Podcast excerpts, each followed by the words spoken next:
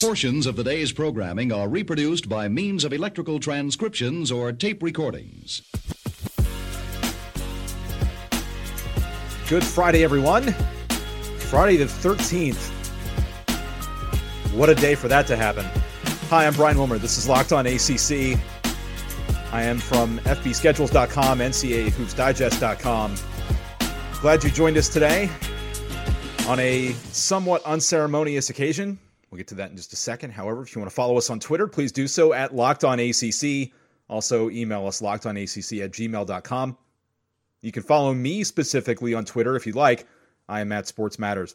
By now, everybody knows the news that came out yesterday. Uh, we found out shortly after the podcast went live, actually, that there would be no ACC men's basketball tournament for the remainder of it. We then found out late yesterday there would be no NCAA basketball tournament, which sucks for a number of reasons. But we don't want this to be a downer. We want this program to be a fun zone, so we're going to make it one, whether you like it or not. So, in the interest of fun, I want to invite all of you to take a trip. No, this won't require your getting a mask or any kind of immunization or anything like that. I want you to hop in this comfy little time capsule I've created. It's nice, it's warm, it's disease free, and it's got plenty of seats for you. Join me, won't you? As we hop in and take a journey. Ah, yes. Back to the year of 1990. 30 years ago this year. We're going to take you through the ACC tournament and the NCAA tournament of 1990, since we don't have an ACC tournament or an NCAA tournament this year, that shouldn't let you be stopped from enjoying a tournament, should it? But before we get there, let's take you through some of the big things that happened in 1990 as we look back to 30 years ago this year. In February of the year in which we now find ourselves, smoking banned on all cross country flights in the United States. Think about that. When you hop on a plane these days, you sit down and you look up above you and you see those little lights that are there. They have the fasten your seatbelt sign, they have the no smoking sign. They tell you in the training videos before you take off that no smoking is allowed in aircraft lavatories. Just think that before February of 1990, you could smoke on a plane. February 11th, Nelson Mandela released from Victor Verster prison in South Africa after being imprisoned for 27 years. April 14th, Michael Milken, the junk bond guy, pled guilty to fraud charges, agreed to pay $500 million in restitution, sentenced to 10 years in jail later in the year, and this year, pardoned. June 13th, the Berlin Wall officially starts to come down. Yes, kids, there used to be a Berlin Wall. You remember that? Maybe. July 8th, West Germany. Again, yes, there used to be a West Germany. They beat Argentina 1 0. They won the 1990 FIFA World Cup. In October, Tim Berners Lee began working on what? Does that name ring a bell with any of you? Tim Berners Lee. I'll give you a hint. Because of him, you're able to listen to this show. Yes, Tim Berners Lee began working on the World Wide Web in October of 1990. November 19th through 21st, Canadian leaders, US leaders, and 32 European state leaders met in Paris and ended the Cold War. May 24th of this year, now that we are fully transported to 1990. Joey Logano born. Damian Lillard, Dame time, was July 15th of 1990. And John Wall, born September 6th. Also in March 4th of this year, Hank Gathers passes. Hank Gathers, the Loyola Marymount star. You'll recall Bo Kimble, his teammate, shot his first free throw of each game with his left hand to honor Hank Gathers. If you've not seen that documentary, It's one of the finest things ESPN does. You're not going to have any basketball or any sports to watch for a while. So you might as well go find the 30 for 30 on Hank Gathers and watch that. Outstanding, outstanding programming. The ACC in 1990 looked like this. There were eight teams in the ACC in 1990, believe it or not. Your league winner in 1990 the Clemson Tigers won the regular season. They were 10 and 4 in the ACC, 25 and 9 overall for Clemson. Duke finished right behind them, 9 and 5, 29 and 9. Georgia Tech finished third. They were 8 and 6, 28 and 7. North Carolina 8 and 6, 21 and 13 and Virginia 6 and 8, 20 and 12. Those five teams made the NCAA tournament in 1990. We'll talk more about that in just a minute. The other three teams, NC State went 6 and 8, 18 and 12 were the Wolfpack. Maryland went 6 and 8, 19 and 14. Maryland went to the NIT that year. And Wake Forest finished at the bottom of the league. They were 3 and 11 in the ACC and 12 and 16 overall. The ACC tournament that year played in the now defunct Charlotte Coliseum over off of Tyvola, which is now a business park. We'll tell you about that tournament in just a second, but first, the all ACC teams from that year. The first team all ACC squad, two Clemson players, two Georgia Tech players, and a who. Forwards Elden Campbell and Dale Davis of Clemson made the all ACC team.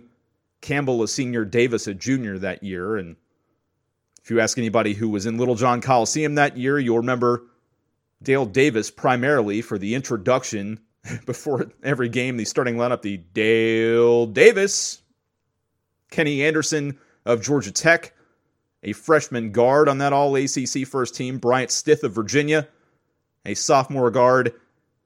Bryant Stith Later went on to sport one of the most legendary beards I've seen as an Old Dominion assistant. Great guy, by the way. And Dennis Scott of Georgia Tech, the future Orlando Magic player, a junior forward on the All ACC first team. Second team, Tony Massenburg of Maryland, Phil Henderson of Duke, Massenburg a forward, Henderson a guard.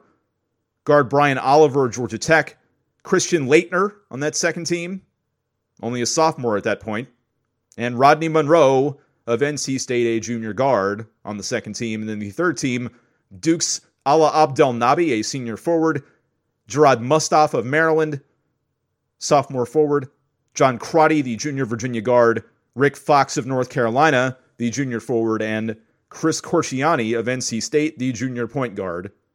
Your all ACC team. So now that we've set you up, we've kind of put you into 1990, we'll take the first break of the program. We'll come back, take you through the ACC tournament and the NCAAs for those five teams that made it. You're listening to Locked on ACC. Stay tuned. We'll be right back.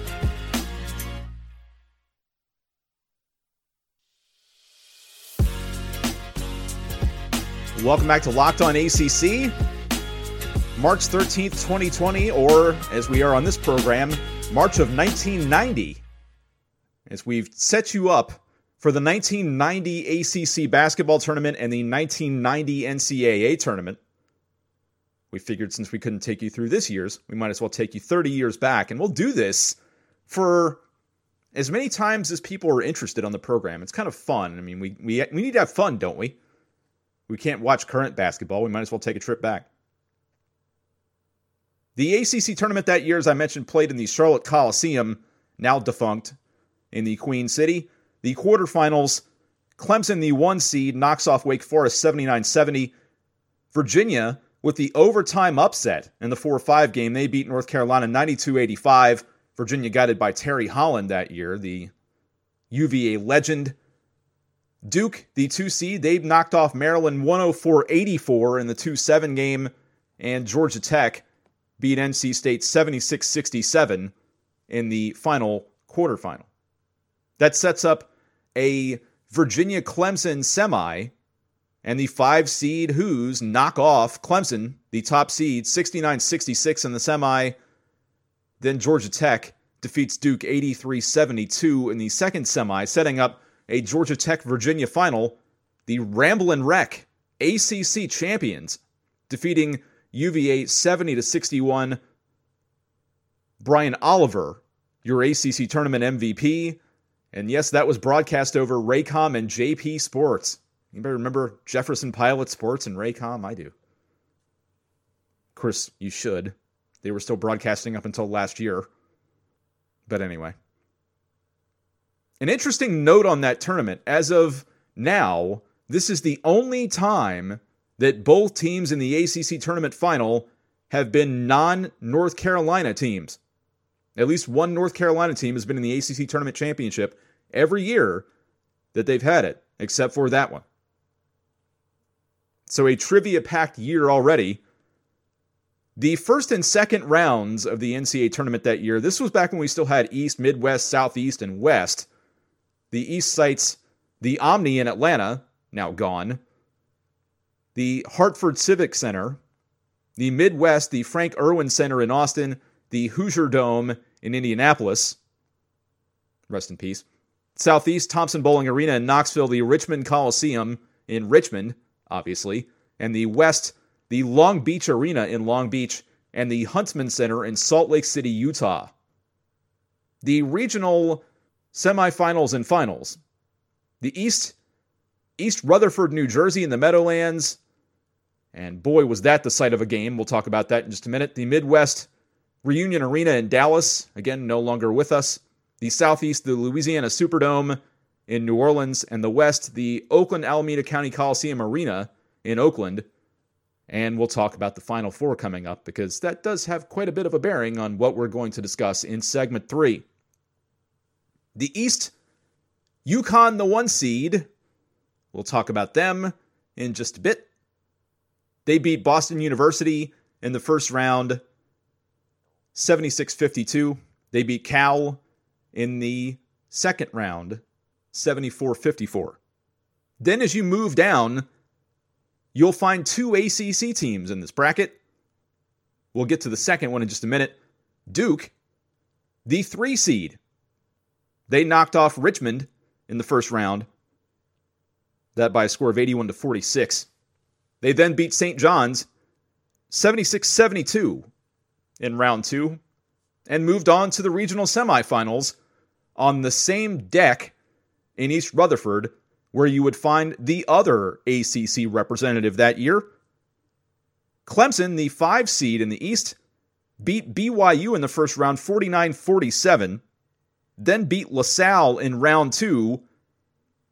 That a 79 75 final. They would then face off against UConn. Now, if you want to know about that UConn team, that regional semi featured fifth seeded Clemson, top seeded UConn. The Tigers led 70 to 69 with one second remaining before Scott Burrell found Tate George from the right side of the basket. And it sounded like this on WFAN radio in 1990. And the Huskies will have exactly one second remaining in this ball game to try and pull off a miracle. Just one second left. Burrell takes the ball, looking inbound, loops it far up court for George, who catches it, turns around, shoots, and he got it! He hit it! He hit the shot! And the Huskies have won it! The Huskies have won it! George hits the shot from the right side of the lane! And UConn wins it 71 to 70! You know what the final was there. Thank you to WFAN Radio for telling us what the final was. UConn knocks out Clemson in the Sweet 16 in 1990 on the Tate George shot. Chances are, even if you weren't alive for that game, even if you didn't watch that game, you've heard about that shot at some point. Just two UConn scores in double digits that day. Chris Smith 8 of 14 from the floor. He had 23 points. Tate George, 5 of 12. But one of those five was the biggest shot made all day. Tate George knocks out Clemson in the Sweet 16 in 1990. Three Tigers in double digits. Dale Davis, 15. Elden Campbell, 15. Dale Davis, by the way, had 17 rebounds in that game, seven of them offensive. And Sean Tyson had 11 for the Tigers. So Clemson knocked out in the Sweet 16. The team not knocked out in the Sweet 16 would be Duke. Duke defeats UCLA 90 to 81, then goes on to beat UConn 79 78 in overtime. Duke to the Final Four.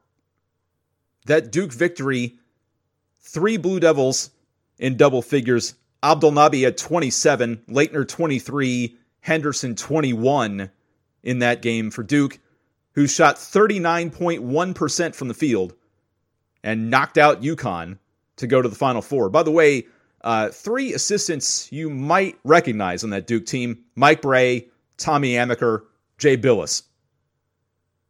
You probably know those names.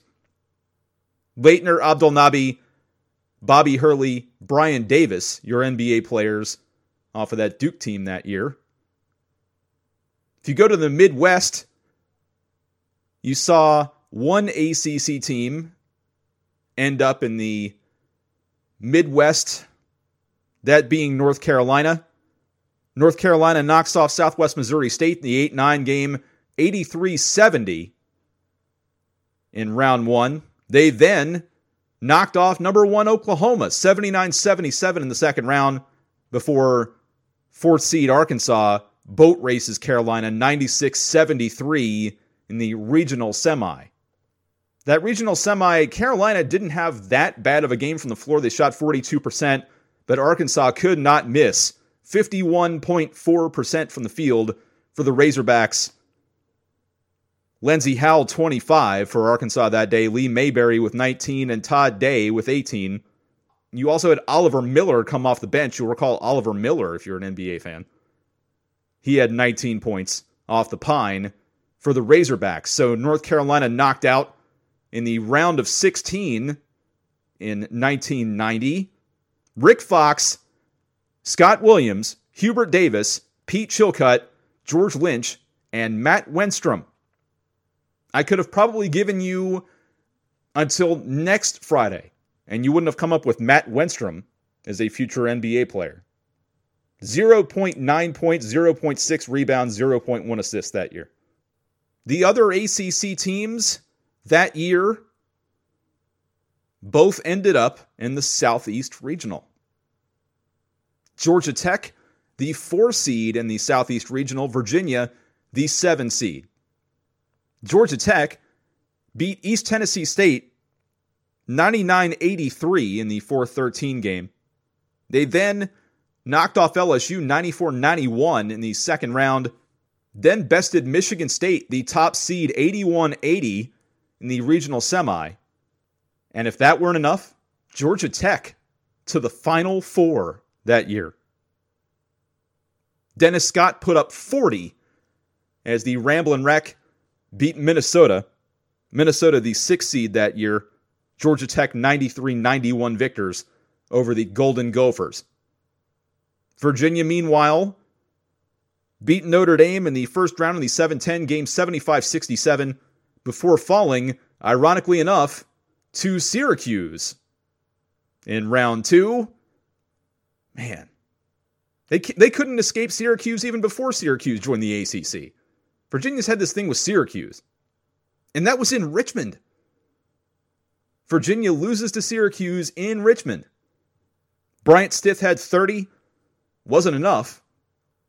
John Crotty, the third team ACC performer, added 10 in that game. You'll also note that there were two future NFL players in that game for UVA. Matt Blundin, future NFL quarterback, had four points off the bench, and Terry Kirby, future NFL running back, appeared but did not score. Derrick Coleman, 19, Billy Owens, 16, Stephen Thompson 14 for the Orange. So we've now gone through all of the regionals. We have two ACC teams in the final four. How did they do, you might ask? We'll let you know right after this break. You're listening to Locked on ACC. We're in 1990 right now. and We have two teams in the final four. Stay tuned. We'll give you the exciting conclusion.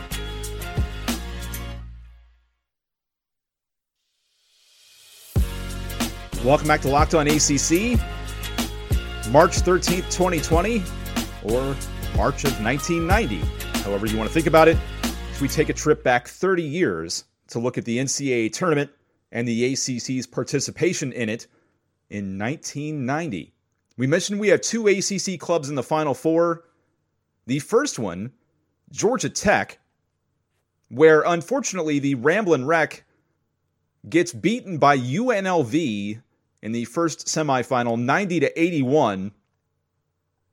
UNLV with all of its starters in double figures, paced by Stacey Augmon's 22, Dennis Scott 29 for the Jackets, Brian Oliver 24, Kenny Anderson 16 wasn't enough for Georgia Tech.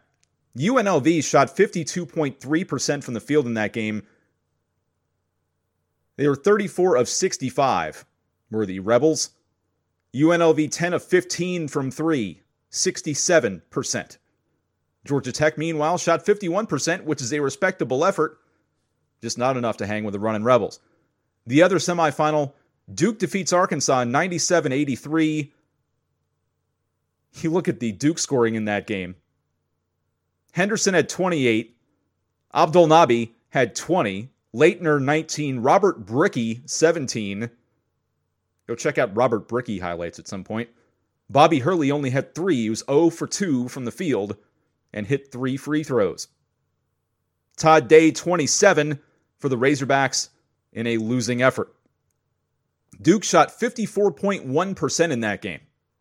The Blue Devils only took nine threes. They only hit three of them. And then there were two UNLV and Duke and the McNichols Sports Arena in Denver, which is also no longer, if we're talking about defunct arenas. The Rebels and the Blue Devils for the title in what is the most lopsided Final Four victory, national championship victory ever. UNLV 103, Duke 73. UNLV 41 of 67 from the field against Duke. UNLV only placed three scorers in double figures. Anderson Hunt, who went on to become the most outstanding player of the tournament, scored 29. He was 12 of 16 from the floor. Larry Johnson, grandmama, he had 22, 8 of 12 from the field, 4 of 4 from the line. He had 11 boards too. Stacey Augmon, 12 points in 26 minutes, 6 of 7 from the field for UNLV. Duke, meanwhile, Phil Henderson, 21. Laettner, 15. Abdelnaby, 14. Duke, just 26 of 61 from the field. So Duke makes it to the national championship in 1990 and falls to UNLV, who has still not won another national championship since, but it did that year under the legendary Jerry Tarkanian. The all tournament team that year, Stacey Augmon, Anderson Hunt, Larry Johnson of UNLV, Phil Henderson of Duke, Dennis Scott of Georgia Tech. Henderson had 49 points and 10 rebounds in the tournament. Dennis Scott, the scoring leader in the tournament, he scored 153 points, averaged 30.6 in the tournament. So there you have it. We don't have one shining moment to share with you or anything like that, but if you want to see the one shining moment montage for 1990, I'm sure it's around. Tell you what, why don't we do this again? Because we don't have any basketball to tide us over. We don't have any spring sports at all to tide us over. So, since we're all in the NCAA tournament mood, why don't we relive some more of those tournaments coming up on Locked on ACC? What do you think? If you're interested, send me a tweet at Locked On ACC on Twitter. Send an email, lockedonacc at gmail.com. If you want to look back at a certain specific tournament, we'll take you on a journey back through those tournaments, and you can kind of feel as though you're getting your NCAA tournament fix. We'll get through this, everyone. Trust me. And with that, that brings to a close one of the strangest weeks we'll ever see as sports fans. This has been Locked on ACC. Have a safe weekend, everyone. We'll see you back here Monday. Enjoy.